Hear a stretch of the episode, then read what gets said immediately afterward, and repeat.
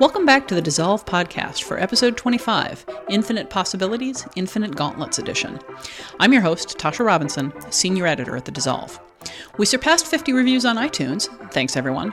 So Scott Tobias's girls got their promised gift. He's off on a family vacation, so I'm sitting in as host twice in a row.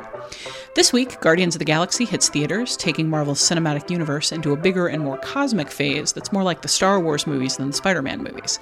Without getting into plot spoilers of any kind, we talk about where this bigger, broader film is taking us in Marvel continuity, where the comics are coming from, and what we hope to see from here. Also, this week, we interview LA Weekly's Amy Nicholson about her new book on Tom Cruise and her new outlook on Tom Cruise. We ask our game players whether they're game to play a game about games, then pull the interns off the back bench for a special edition of 30 Seconds to Sell. Stay tuned.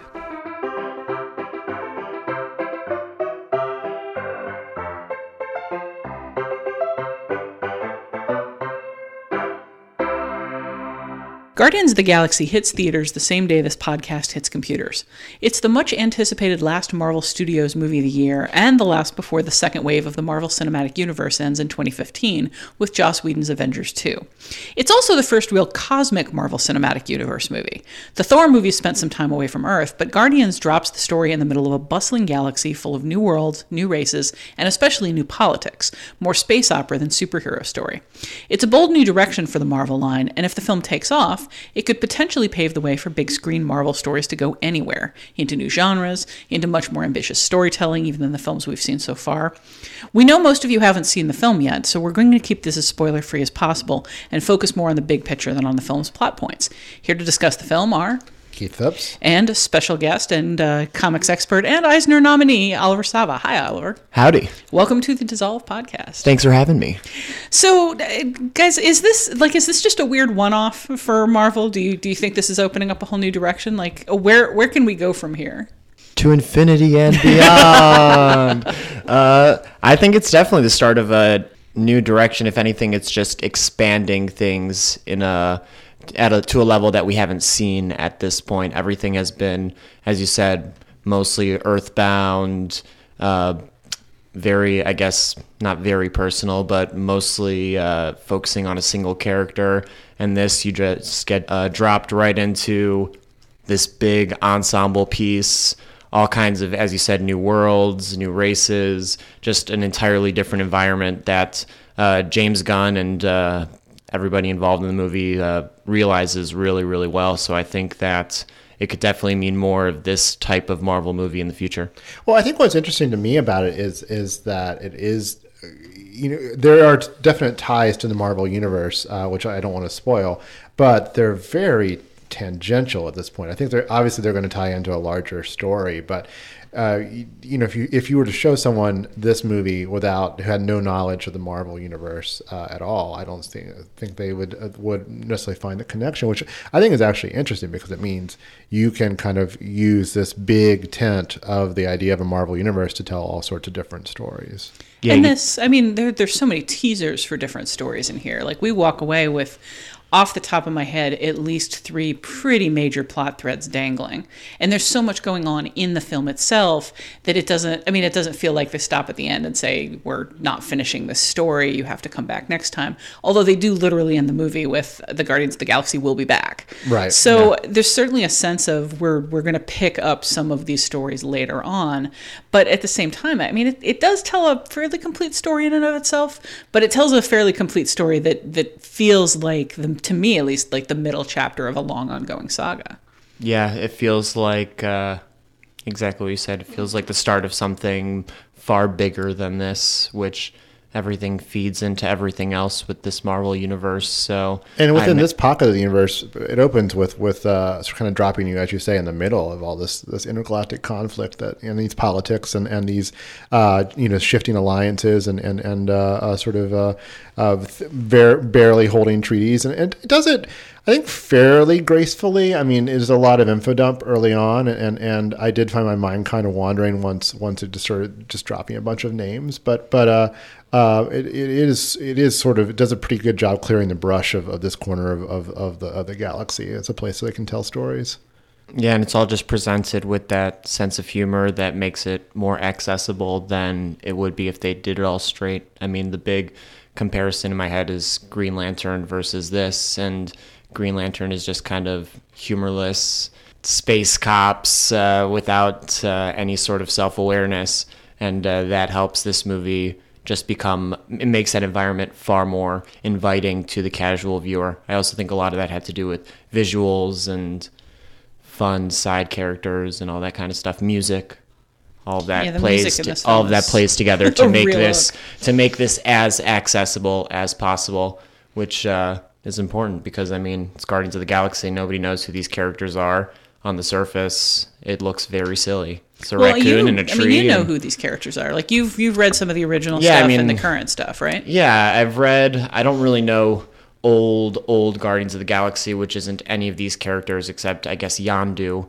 But this incarnation of the team, I've read things like uh, Annihilation, which was like the miniseries that led into this, which is what the movie reminds me a lot of. And then also uh, like the Guardians of the Galaxy series, which this movie uh, was interestingly enough, it actually says based on the comic by uh, Dan Abnett and Andy Lanning, which I don't think you get very often in the Marvel movies, where they straight up say they're basing this on a specific comic by a specific creative team. Uh, and recently, going back to reading that first issue of the Abnett Lanning run, the tone is very, very similar. It's very funny, essentially. It's uh, got a lot of these sort of uh, reality TV confessionals talking to the characters as they get together in the team. And that kind of brings in the humor and the personality that you saw a lot of in this movie. I mean, uh, one of the things I was, I guess, most curious about watching this, like I've read, I've I've read none, no Guardians of the Galaxy, but I've read some of like uh, Marvel's older cosmic stuff, and the tone, you know, it, pretty much anything involving like the Watcher, for instance, just has this uh, like very distant, abstract kind of '70s tone to it. How much was it necessary to to bend or recreate these characters to make them fit into the Marvel movie pattern that we're seeing right now? That's just kind of action comedy beat, action comedy beat, music beat, action comedy beat over and over again.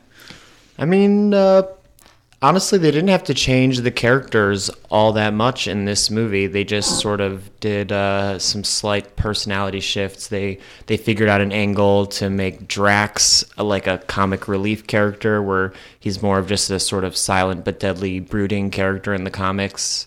Uh, but otherwise, like Rocket, this interpretation of him has been around for, I don't know, I'd say at least eight years at this point, and Groot, all that stuff is the same.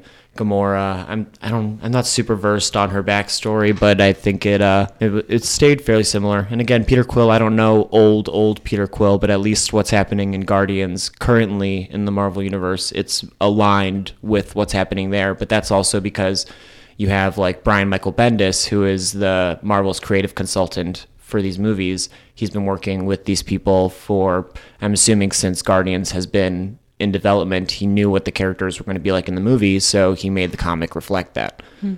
We had the uh, Nathan Rabin did, I think, a really interesting essay about James Gunn's history as a director and his specific interests and how they, they play into this film. And that was written even before seeing the film. Having actually seen it, uh, Keith, I think you had some thoughts in particular about how, how Gunn's interests play into the film that we saw as opposed to the film we were theorizing about. Yeah, I ended up thinking of Nathan's piece a lot, particularly in that opening. It doesn't give anything away, but the opening scene um, kind of brings in childhood trauma and escape, and how uh, you know, sort of uh, escape into pop culture and and, and space, uh, which is made quite literal in this film, but uh, uh, always been, but it's always been a theme in Gunn's work. It's something that Nathan brought up, and and I think that's uh, plays out really nicely here. I mean, it's interesting because I think while we're excited about the possibility of the future of the- Marvel movies, I think the big red flag to me is still the just you know the parting of ways with uh, Edgar Wright, uh, which which makes me think that you know there's only so many limits to how a director's personality can manifest themselves in a Marvel film. That said, uh, I felt like this film had a lot of individual flavor and a lot individual personality and had kind of a look of its own. And maybe that's just by virtue of being set in outer space versus on Earth, but uh, there's sort of these wonderfully realized uh, alien landscapes, and uh, they go to a space prison and and uh, a, a, a space casino, and uh, I'll put space in front of everything. Uh, but but it just I thought the production design for this was was really nice. Uh, I it to me it looked like a Star Wars movie. Yeah. like it, it felt like uh, the Star Wars movies that I have been wanting since the first Star Wars, and to some degree, it felt a little like watching the first Star Wars for the first time when I was a kid. well, a ragtag bunch of people coming together that don't necessarily get along, uh, kind of not necessarily uh, together for the same for the same reasons, who end up fighting for a common cause. Yeah, I think I think there's a lot of that in there, and and I think also just sort of the uh, gee whiz, it's a big spaceship, uh, uh, and and also kind of the grunginess of that first Star Wars movie too, sure. where everything Totally. kind of looked a little used and cluttered, and there's there's definitely that. Yeah, there's a sense of, I mean, uh, you know, the, the Star Wars tagline is a long time ago in a galaxy far, far away. And there's that sense that everything is kind of like lived in. The, the universe is an old place full of old grudges and like all of these races with long histories. And that's one of the things I really felt was interesting about this movie was that I, and Oliver, we talked a little bit about this after the film. It's not an origin story. Like it's an origin story for this team, but you don't really waste a lot of time on the backstories of characters. You, and you definitely don't waste any time on the backstory of the universe. It's pretty much you're thrown into the middle of it and you're just kind of expected to swim. And that, at least, that that feels like a huge relief. Like the rest of the the, the Phase Three movies that we know about so far, Ant Man, Captain America three, and Doctor Strange. Are again all kind of potentially earthbound, small, one character focused setting kind of things.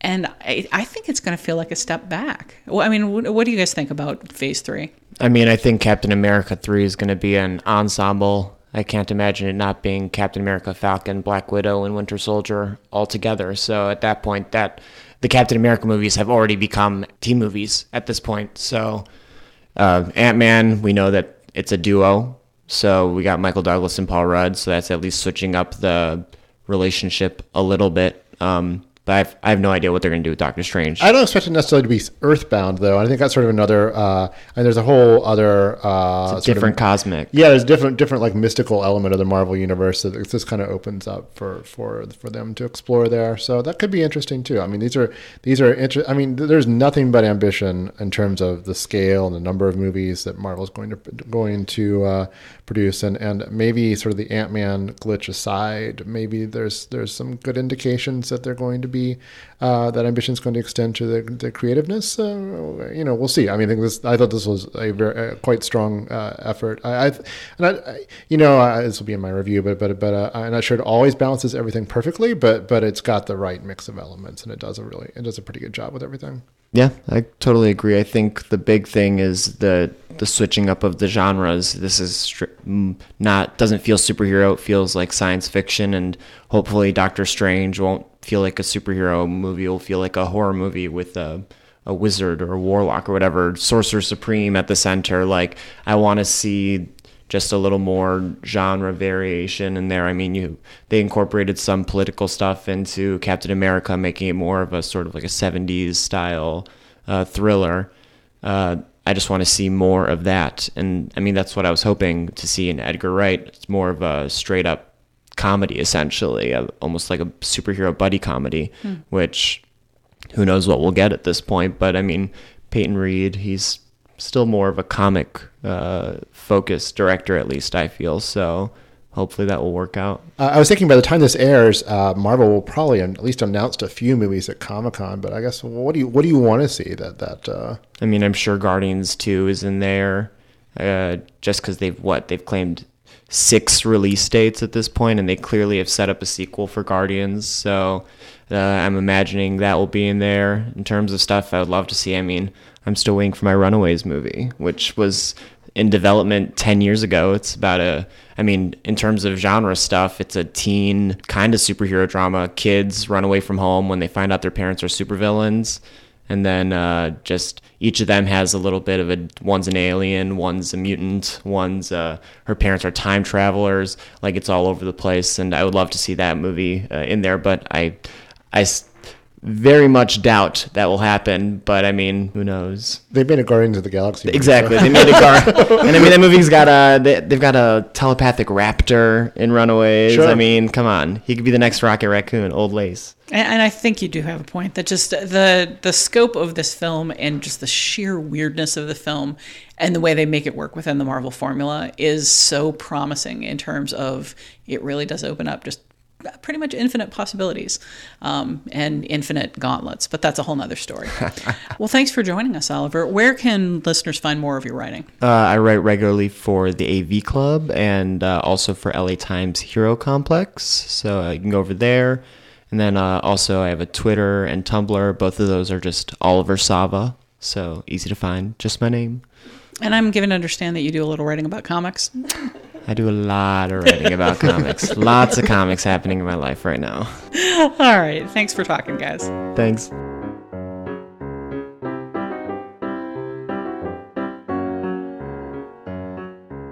In May 2014, Amy Nicholson, the head film critic at LA Weekly, published a controversial article titled How YouTube and Internet Journalism Destroyed Tom Cruise, Our Last Real Movie Star. The article makes a case that the rise of YouTube and online tabloid journalism has harmed Cruise by exposing him to ridicule after a career built on carefully managed personal secrecy and a groomed public image. The piece was controversial in part because of Nicholson's strong defense of Cruise as an actor and a person, and there was plenty of blowback. But as is so often the case, a lot of the people critiquing it apparently hadn't read it and were arguing against points it didn't make. Meanwhile, Nicholson has followed up with her first book, Tom Cruise Anatomy of an Actor. Like the other installments in the Anatomy of an Actor book series, the book examines one performer by dissecting 10 key roles throughout a long career. And again, Nicholson comes across as a supporter of Cruise's career, impressed with his skills and his work ethic, as well as his ambition.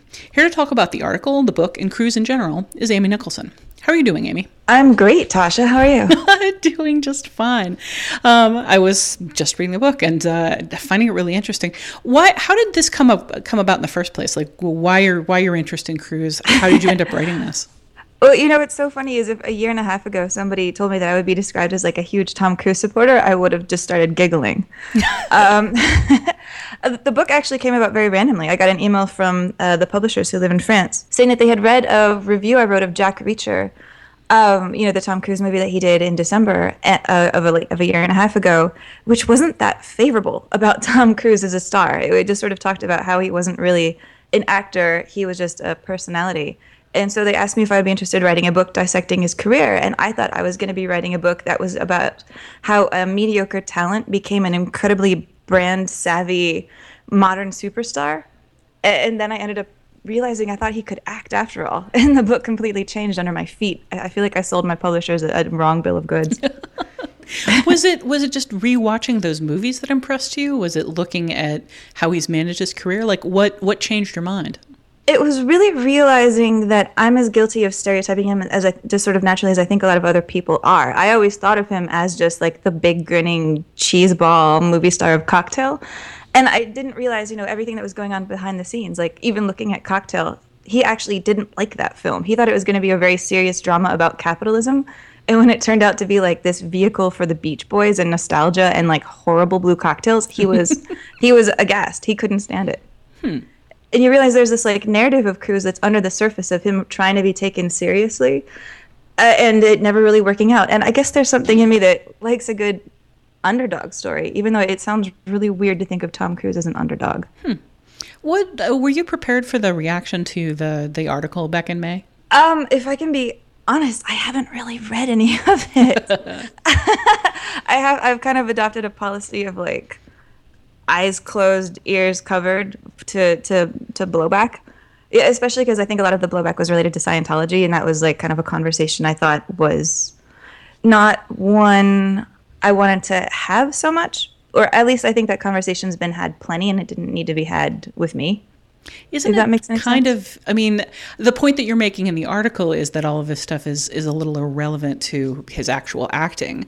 You know that there's a an image that's been built up by all of these tabloid uh, articles and uh, stuff like YouTube video clips that's kind of irrelevant to his career. But at the same time.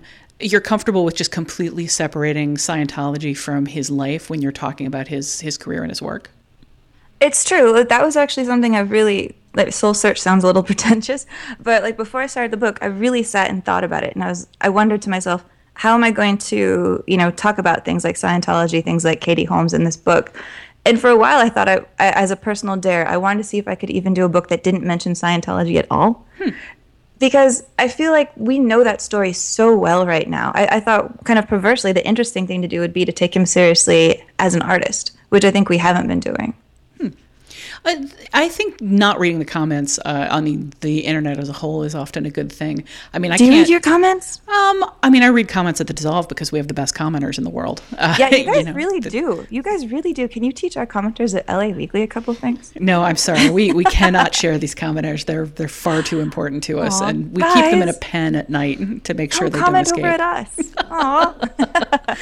uh, but I mean, even some of the like the response articles at uh, at other sites, a lot of them took on a, a patronizing tone that I found kind of annoying. And some of it was well, basically the tone was, eh, it's just another Tom Cruise, Cruise fangirl. And I think, you know, part of that is just plain sexism and it's pretty boring. But part of it, I think, comes from a place of being astonished at someone uh, taking a, a, like a positive tack on Cruise in an environment, in a very negative internet environment where it's, it's fashionable to mock him. Like was that was that ever an issue for you? Like did you feel contra- like any sense of contrarianism? Like being aware of sort of the narrative around him? It's true. I mean, especially feeling like I was part of that narrative for a long time. You know that I was sort of dogpiling on him too because you it, to be honest, I mean, it's really tempting. Like whenever anybody achieves that much superstardom, you sort of want to be the one to kind of poke a hole in it and deflate it. And and so I, I feel sort of I feel sort of culpable in that whole atmosphere there. Like to me, the Tom Cruise internet piece was definitely about Tom Cruise, but I think it was just as much about the fact that I think that could happen to anybody. You know, maybe not so loudly, but the idea that something we do online or um, can can online multiply and can bite us in in ways that we're not even expecting. I thought it was like a cautionary tale that related to you and me as people who are sort of you know public-ish. And then also to everybody. I mean to the girl who got fired for tweeting the wrong thing before she went, went on a plane to africa. Uh, it, to me uh, it's the piece was almost as much about the web as it was about him. He was just the biggest example of how i think it went wrong. And the first example because he wasn't prepared for it. I think now you and i know that if we say the wrong thing we, we know what can happen. But at the time i don't think he was aware of that because you know YouTube and Twitter and Facebook were just really starting, and Twitter actually not even at all. So in the book, I mean, the, the structure of the Anatomy of an Actor's books is, you know, here are 10 roles, 10 chapters, sort of breaking down the what the actors are trying to do and where they are in their career, the importance of these films. How did you pick the 10 films that you ended up using as profiles? I watched all of them, even the bad ones. Even the one where he goes to Tijuana to lose his virginity. Have you seen this one? no, I haven't.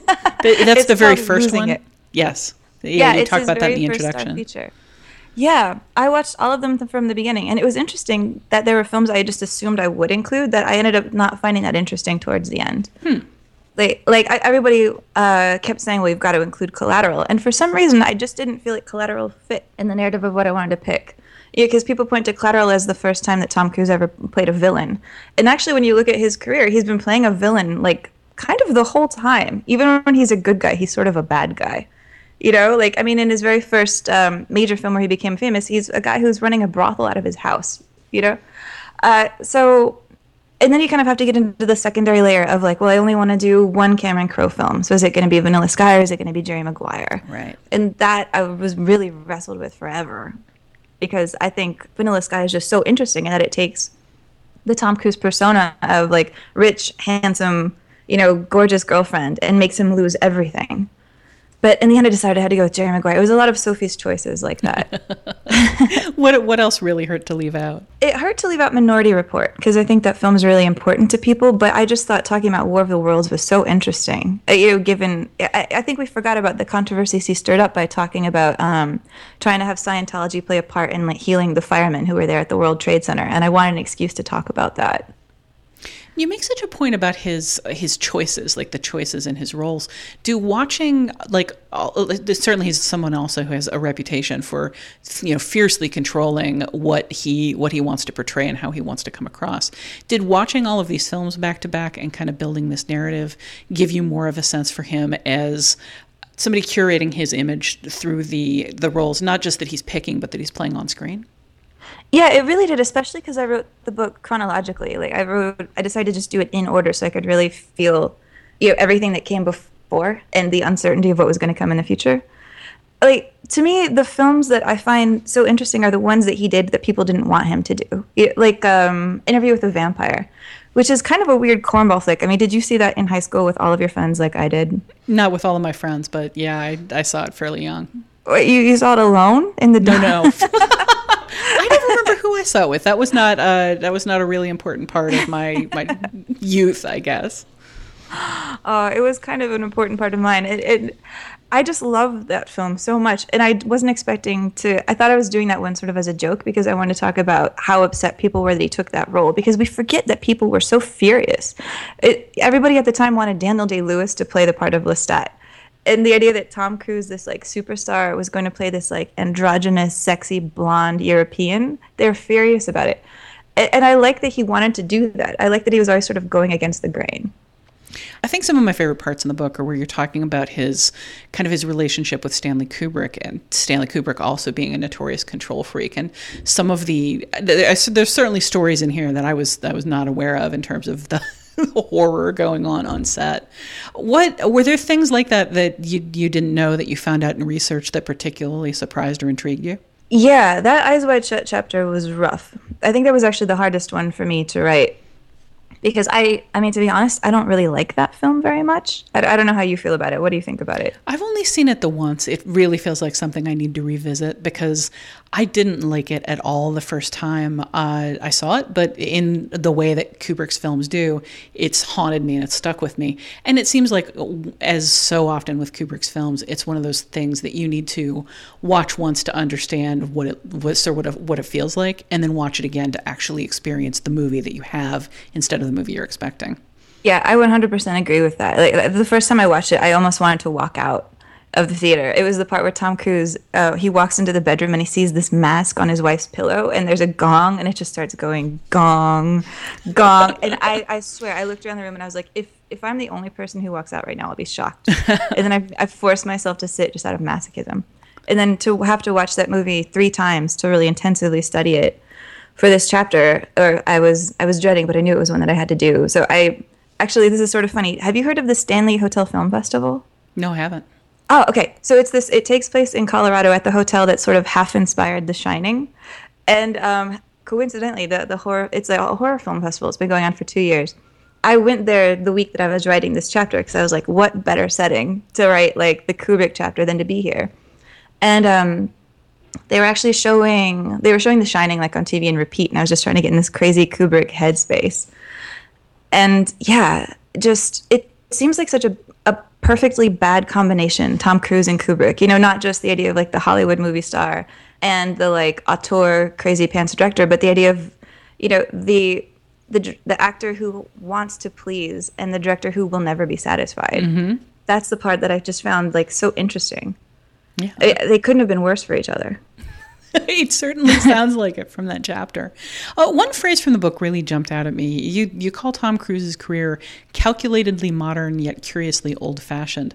Can you elaborate a little on that? What you meant, what you meant by that phrase? Yeah, sure. I mean, he was one of the first actors to realize what was going to be the future of cinema, which is the international draw of the box office.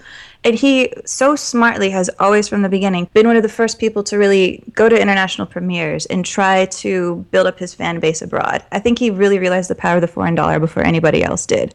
And then I think he passed on that wisdom to Will Smith when they became friends in the 90s and you can see how that really helped Will Smith too. And I think they maybe have gone a little bit overboard now trying to do like international blockbusters. But he's always had an eye on staying relevant and staying big while also trying to do roles that appealed to him, at least up until the, the semi modern era. Like up until around 2005, I feel like he had a real way of picking classic star vehicles. He didn't do disposable films, he didn't do dumb comedies. I mean, even some of the actors that we really respect, you know, some of the actors in this series. Uh, that Cahiers has put together, like Jack Nicholson and Robert De Niro, you, Al Pacino, you can look at their resumes and you can see that they made mistakes. I feel like he very rarely made a film that was a mistake he always wanted to be like the classic biggest thing on the screen. And when he wasn't the biggest thing on the screen, he wanted to be at least the most interesting character on the screen, like when he did Magnolia. It, it's kind of like what you uh, brought up a second ago when you were talking about choices. To me, with Tom Cruise, what's most interesting about his choices isn't just what he said yes to, but it's the fact that you imagine all the scripts he must have said no to. Because he's the guy that everybody wanted. And mm-hmm. that's who he's been for 25 years. And especially at the very early stages of his career, when he was broke when he had like a, a mom and three sisters who were super poor that he wanted to help support and he had this pressure to to be the guy who who uh, fed everybody. I mean, this is a guy who's been working to support his family since he was 13. That he said no to all these quick, cheap cash-ins after the first one, losing it. To me, that shows a very mature, beyond his years, faith in the fact that he was going to make it work. And then the fact that he did, I think, is twice as, as surprising. Hmm. You make the point at the very end of the book that he still hasn't won a Best Actor Oscar and he still hasn't directed a feature film, even though he said that that's something that he's interested in doing. Do you, I mean, do you think that it's really necessary to further his career for him to do either of those things, given, uh, basically, given all of the success that you're talking about?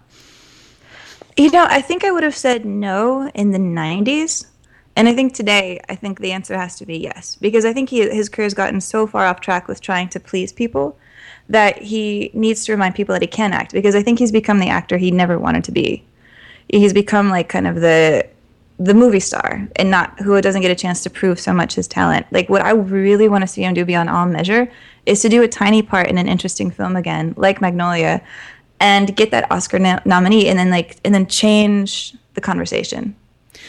Amy Nicholson is LA Weekly's head film critic. Uh, Tom Cruise, Anatomy of an Actor, came out on July 28th and is widely available. Uh, Amy, thank you for talking to us. Where can listeners find you online besides LA Weekly? Uh, sure. Why don't you find me on Twitter, which is at the Amy Nicholson. And if you live in New York or any one of our sister paper cities, uh, Stephanie Zacharek and I share duties. She is the best. I love her so much. She is pretty awesome. Thanks so much for talking to us. Absolutely, Tasha. Thanks for having me. This has been great.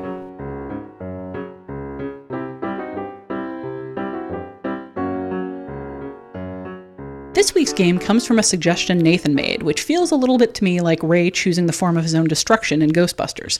But it seemed like a fun idea, so I decided to roll with it. I'm calling this the Movie Game Movie Game, and it's a trivia game about films where people play games of all sorts. We're once again monkeying with the score mechanics because that's a fun thing to do. So here's how this is going to work. There are two rounds. The second is a simple lightning round. First person to get it gets it, and we move on. But we'll start with a tiered round in which each movie gets three questions, progressively more difficult, worth one, two, and three points respectively. Whoever answers the first one right controls the board and gets first shot at the next question. But once you get one wrong, control passes back to the other players. The Scott Tobias rule is in effect, but it's always just one point off for a wrong answer, regardless of the point value of the question. That may seem complicated, but as with most games, it'll seem simpler once we're playing. Here to try it out are Keith Phipps, Nathan Rabin, and Noel Murray. All right, guys, are you ready? Yeah. Yes. 1984's The Last Starfighter is about a teenager recruited by an alien to fight an evil empire in space after he proves his skills by becoming the highest scoring player on an arcade game designed to test humanity's skills. For one point and control of board, who plays the alien who recruits Nathan Rabin. That would be the music man himself, Mr. Robert Preston. Correct. You get a point and you have control of the board. So, second question for two points goes directly to you. What is the name of the game that proves he can handle himself in space? gonna say it was called the Last Starfighter. Not quite. All right. You lose a point, and control passes back to the board. N- uh, Noel and Keith, what was the name of the game? Never seen it. I, have seen it, and I'm blanking on the name of the game, so I'm gonna. Okay, the name of the game is just Starfighter. Uh, uh. Oh man, I thought that's what it was. uh, and uh, Nathan Buzzer barks in sympathy. Yeah. Uh, so this is anybody's question. Uh, number three: What is the generic name of the little gunships that Alex and the other pilots use to fight the Ko-Dan Armada? I didn't get Starfighter. Are those real words? Okay, they're called gun stars. We have uh, we have achieved zero for the round, and we're moving on. Number two, the 1997 David Fincher film *The Game* is about a bored investment banker played by Michael Douglas, lured into something that's either a game or a conspiracy to defraud, rob, and possibly kill him. For one point and control of the board, who plays the brother who recruits him into the game? Wow, that was pretty simultaneous. I, I think we may have the first ever uh, instance of, of Noel really missing out because of the, the like half second Skype delay. But Keith, I think you have that one. Who plays his brother? That's Sean Penn. You are correct. You have a point and control of the board. For two points, when an employee of the shadowy game company drugs Michael Douglas, where does he wake up? Mexico. Can you be a little more specific? Doesn't have to be the town, but the general locale. Um, the to you no blah, the Baja Peninsula. As I say, not not the geographic location, but he wakes up in a, a very telling location. on the side of the road. Not really. I'm going to give it to you because you've got Mexico. Uh, it's two points, but he wakes up in a cemetery. Uh, I believe he's actually been buried. Has he? Or he's in a coffin. He may be in an above ground coffin. I don't remember that detail, but he's definitely in a cemetery. You still have control of the board. For three points, at one point towards the end of the film, he jumps off the roof of a skyscraper. What is he emulating when he does that? What is he emulating? Yes, this is a motivation question. A suicide? Yes, can you be more specific? A man committing suicide. That is more specific. what is a man committing suicide? but does not really get at the point of what's going on in the film at that moment. okay. Noel, you have control. What uh, what is he emulating? I think it's his father's suicide. Correct. His father killed himself in the same way at age 48. He is also 48 and depressed. That is why he needs the game. So we have Keith at three. Uh, Noel, with that one question, also has three. And Nathan uh, has picked up his buzzer off the floor. so he's the real victor here. All right, here we go. Number three. There were two very similar movies, one in 1995 and one in 2005, about kids playing board games that dangerously come to life around them, and they have to finish the games to get to safety. Nathan, you're going to say this? I haven't asked a question. Let's hear the answer. Oh, crap, I'm a rapper. Uh, I'm totally thinking that uh, these motion pictures are uh, entitled Jumanji. Uh, I don't know, CGI elephant. Uh, and then the other answer is Dungeons and Dragons. and Weird Al, I lost on Jeopardy. Those are my three answers. That is a lot of answers for not the question. No. Um, you, right, you lose point. All right. Technically, you should get a partial credit, but you, you, you got to the question before the question. Uh, here's the, for one point in control of the board. Name both of those films. Na- uh, Noel. All right, Jumanji is one. Yes. Um, ah, the other one starts with a Z. Mm-hmm. Uh, Zathura? Yes, you are correct. I was wondering if you're just going to make a random noises and hope that I've uh, actually seen that. and I totally forgot about it. it's not necessarily the most memorable film. All right, so you Noel, you have one point, and Control continues. Uh, for two points, one of the things that both films had in common was that they were both based on picture books by the same author artist. Can you name that author? Uh, the Polar Express by Chris Van Allsburg. Correct. Two points for you. You are at six.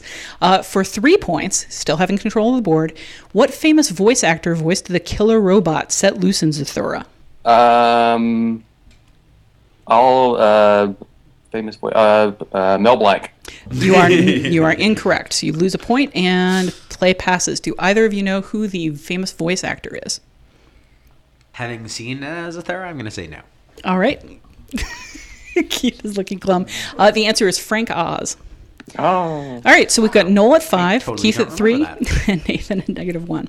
He, look, I went back and watched the scene. It doesn't sound like Frank Oz at all, but it is an interesting little detail. Number four, in the thoroughly delightful 2007 documentary *The King of Kong: A Fistful of Quarters*, an upstart challenger tries to take the world high score record in Donkey Kong from the longtime champ. For one point and control of the board, name both the champ and the challenger. Tasha, who- Tasha, why do you do No, this? I to know. I know one of these. I'll give you half credit. Uh, can, uh, can I? Sure, buzz on it. Nobody else is nobody else is fighting for it. That would be Mr. Billy Mitchell. You Uh, are the correct. hot sauce king slash King Kong king of uh, let's say the Southwest Mexico. Well, let's see. You have control of the board as we go to our two point question. I don't think you're going to have much problem with this one. What is Billy Mitchell's non video game claim to fame as seen in this film? I would. I, no, I would say that he is a hot sauce proprietor. You are correct. You are at two and a half points. Yay. Uh, for three points, as you still have control of the board, what is the name of Walter Day's organization referenced repeatedly throughout the film that certifies the score record holders in arcade games? Goodness. Um, guessing the, the, the Game Masters. Incorrect, and that's a point for you. Keith, Noel, any idea? No. Nah, I can't remember. Okay, it's called Twin Galaxies. Uh, keep in mind that the, Oh, yeah. the three point ones are, are designed to be at least a little difficult. Yeah, those those are the hard ones. if you could see the look keeps giving me right now. Number five. In the 1982 movie Tron, computer programmer Kevin Flynn, played by Jeff Bridges, is digitized and dragged into a computer world after he attempts to fight the programmer who stole his games and built a company around an evil AI that's also stealing programs. For one point and control of the board, what actor plays both Flynn's human adversary and the master computer he fights in the game? I know somebody knows this. Keith? Is it Max von Sydow? No, it oh. is not. Mm, yeah. Nathan, Nolan, I- guesses? I'm getting to this in Laser Age at some point, but I'm not there yet. It's been a while. All right, I, Keith is I down can, to I, two. can, I can picture his face, but I cannot think of his name. Nathan, you're the walking IMDb. I'm, I'm totally blanking on it. okay, it is David Warner. Uh, so Oh. your two point question goes to anyone and everyone. The primary game that Warner's character stole from Flynn is not called Tron. What is the name of the game that Warner stole, seen at the beginning and end of the film? I'm. No. Oh, here we go. Uh, Light Cycle? No, it's not. I'm sorry. It's called Space Paranoids. Space Paranoids. Space Paranoids. Yeah, you see somebody playing it. It's got the uh, those flying multidimensional things with two feet. I guess that's not very descriptive and could also be de- a description of a person. It's also my favorite Firesign Theatre out. Space Paranoids. This is what happens when hippies make go on to grow up and make science fiction movies. All right, for three points, uh, again, open to anybody. What is the name of the recent animated TV series meant to bridge the gaps between the 1982 Tron and the 2010 sequel Tron Legacy? Came out just last year. Ah, all right, we're going to call that one. Uh, Tron the college years? because you didn't buzz in, I'm not going to subtract a point right, for that. all right. No, it's called Tron Uprising. All right. Let me pause here to point out why this is particularly embarrassing, which is because uh, we have this habit here of posting articles on the Dissolve and having these commenters that know a lot, you know, that's weigh in with like stuff that we didn't even think of, that are really better informed than we are. So I imagine all our listeners at home are like, "Oh my God, we're losing credibility every time we do one of these games, Tasha." All right, carry on. I will, Sorry. I will just point out that uh, Scott Tobias identified the Goodfellas trailer within two seconds of it starting last week. And if anybody does not think that gives him credibility, I will fight them That with guitar my squeal fists. is pretty distinctive. I will fight them with my light cycles as well. All right, uh, last question of the first round. Number six. In 1983's War Games, a computer with access to America's nuclear arsenal thinks it's playing a game called Global Thermonuclear War, and it may actually set off the bombs in response. For one point point in control of the board, what's the supercomputer's backdoor password? Keith? oh, oh, you didn't answer ask the question I thought you were asking. That's why you listened to the Uh, question. it's, it's, but I believe it's Jonah. oh, you are incorrect, sir. Uh, Noel, I heard you buzz in. What do you have? Joshua? Joshua. Uh, not quite. Can you can you be a little more specific? Uh, Joshua 1? You are incorrect. Nathan, do you have it? Uh, I'm guessing Josh? oh dear. Uh, all right, negative one point for everybody. um, it is Joshua five. That is the age of uh, the little boy when he died. Uh, so, all right, so number two, the this goes to anybody who wants to take it. Wait, the little boy's dead? Spoiler, Nathan.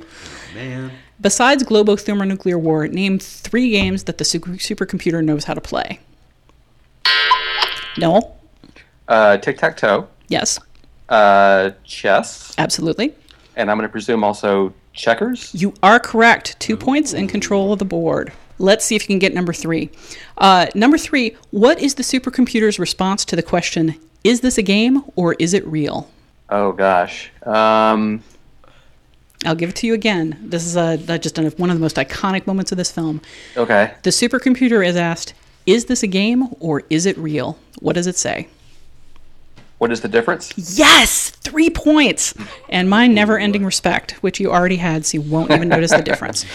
All right, if my uh, math is correct, and it's difficult to say whether it is because I don't have a supercomputer to help me here, I'm getting Keith at one, Nathan at one and a half, and Noel at a board dominating eight points. Wow. Uh, he he got a, he got two of the obscure ones, um, and now we're going to go into the lightning round. We're going to wrap these as quickly as possible. Any of these questions can be answered by anyone. Number one, in the 1982 Tom Hanks movie Mazes and Monsters, a group of friends obsessed with a dungeon with a Dungeons and Dragons like role playing game have to deal with one of their friends losing touch with reality and believing he's actually his character. At the end, they have to stop him from doing what in order to cast a spell? Anyone? Never seen it. Me neither, but I assumed somebody had. This It's a was another T- one of these iconic TV 80 movies. TV Yeah. movie. It's a hmm. TV movie. Technically. Technically, because it's showed on TV, not in theaters. Sounds like you know a lot about it, Keith. Do you know the answer? Nope. All right. It was adapted from a novel by Rona Jaffe. Damn. Uh, Wait, why do you think people are going to lose respect for you? All right, fine. That's amazing. Uh, he is, in fact, trying to jump off one of the twin towers to his death in order to uh, complete a spell. Dear Lord. Uh, number two, what game is being played in Hoosiers? Nathan, That would be the game of basketball. you are correct. Number three, the 2001 Indian sports epic Lagaan is about a group of Indian villagers assembling. Crick, cricket. Oh, it's not the question. That isn't the question, Keith Phipps. In fact, the, the next very next word, assembling a cricket team to play against a group of occupying Brits. Nolan, Nathan, what are the stakes of the game? What are they playing for? Oh gosh. I can't remember. All right, eliminating a, uh crippling tax debt that the Brits have uh, have put on them. because why else would you play cricket for three and a half hours? Number four, the 2005 sports film "The Greatest Game Ever Played" is a biographical feature based on a champion at what game? Keith Phipps. I think, I think Nathan had Oh, that. it's it's the Uh, that would be golf. You are correct. Very boring you get game of golf. A point. Number five, in the 1939 Jean Renoir classic "The Rules of the Game," what is the game being played in the title? What's the game in the rules of the game? Oh, now I am going to lose respect. For I, you. it's been a while since I, I, uh, it's been a while since I've seen it. Stretching this one out because I can't believe no one's going to jump in on it. I don't want to. I don't want to gamble my points. I don't. I don't, Uh, I'm you not have points to sure. burn, Noel. You answered this question wrong like four times All right, right, now. my, my, my, okay, okay. Noel Murray. Uh, chess. No, I'm just going to go ahead and say it. It I would have accepted pretty much any answer that wasn't a uh, an actual physical game. It's the rules of, of class, the rules of yeah. romance, Yeah, that's what I was social thinking. Yeah. protocol. Count? Of course, it play. It count- No, counts. I mean that's that's We're- what I was I was going to say. It's like a metaphorical game, man. But but uh, and you would too have gotten a point for that, Keith Phipps, and I would have, and so much respect. Just, uh, The game of life, man. I would have accepted that too. It pretty much anything you want to say uh, is is part of the rules of the game in the rules of this game. you're the worst dungeon master ever. You just, you just, Shut up, or I will kill your character, Blackleaf. you just blew all of our minds and the minds of all of our podcast. All right, I'm going to blow your mind with one final question. okay. What hugely popular, if you didn't like the last one, you're not going to like this one. What hugely popular 1988 black comedy was shot under the working title Fatal Games? Keith Phipps. Dirty Rotten Scoundrels. No. All right, fine. Noel and Nathan. Ooh, 1988 Black. Noel? Uh, ruthless people. No. Nathan, do you want to take it? Oh, I'm totally drawing a blank here. Uh, it's not Penn and Teller get killed. Uh, It 'cause That is was released not. in 1987. It's not War of the Roses. Uh, because I Think, that was think one of the also most popular black comedies of the 1980s. one of the most popular black comedies of the Oh 1980s. shoot. Now Noel is kicking himself and, and Keith is flailing. Oh God. Uh, bu- bu- bu- bu- bu- Okay, fine. The first person to say, say it. Fish Just- called Wanda. Fish called Wanda. Oh, no. Oh my God. I'm never playing a game with you guys again. You don't read the rules. Uh, it was Heather's. Oh, Heather's uh, working title. actually Fatal came out Games. in 1989. Fine. You re-win my respect, and you get five points, but Noel still wins the game with a hefty seven points. Thank you guys for playing this game. I know you're never going to play a game with me again. I'm just going to sit in my room and play Donkey Kong until I can beat Steve Wiebe.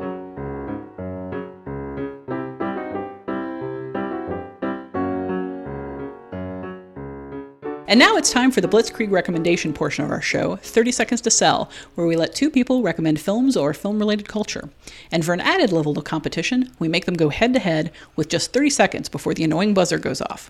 This week we have the all intern edition of 30 Seconds to Sell, pitting outgoing intern Charles Bramesco. Hi, Charles. Hi, how's it going? Against incoming intern Vikram Murthy. Vikram, welcome aboard. Hello.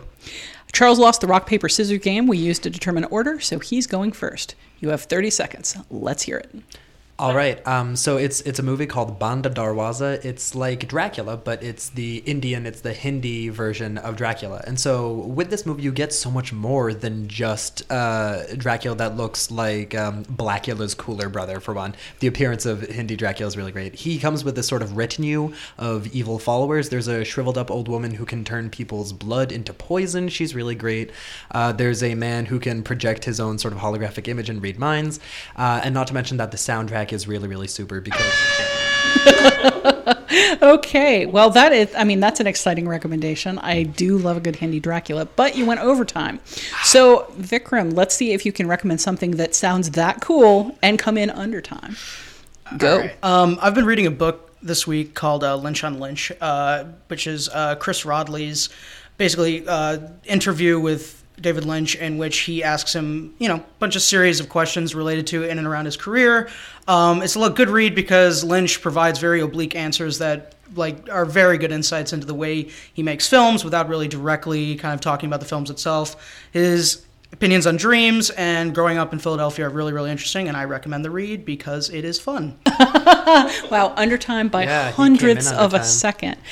Wow, I you know if you'd both come in under time, I think I probably would have had to hand it to Charles because poisonous blood. Right? That, that was Hin- Hindi Dracula. That's and the even the title sounds amazing. But uh, yeah, Vic- Vikram came in under, and boy, I will I will welcome any chance to understand what the hell is going on in David Lynch's head because I do love his movies, but I find him to be a one opaque bastard. Oh, yeah. He's a super guy. It's, it's not going to be less opaque with the book. well, wait a minute. You, you don't want to say that before I hand you the victory. Here, I'm handing you the victory. Congratulations, Vikram. Now you can spoil all my dreams. Thank you. Uh, thanks for playing, guys. Thank you. You're welcome. And now we've come to the end of episode 25 of the Dissolve podcast, but expect a double dose of returning host champion Scott Tobias in weeks to come, provided he survives his family vacation. Until then, true believers, you can find the Dissolve on Tumblr, Twitter, and Facebook, and at thedissolve.com. You can send questions, comments, topic suggestions, or game ideas to feedback at thedissolve.com. And if you keep those ratings and reviews coming on iTunes, maybe next time I'll reward myself by having kids and taking them on a trip. The Dissolve podcast is produced by Genevieve Koski with assistance from Colin Griffith. Thanks for listening.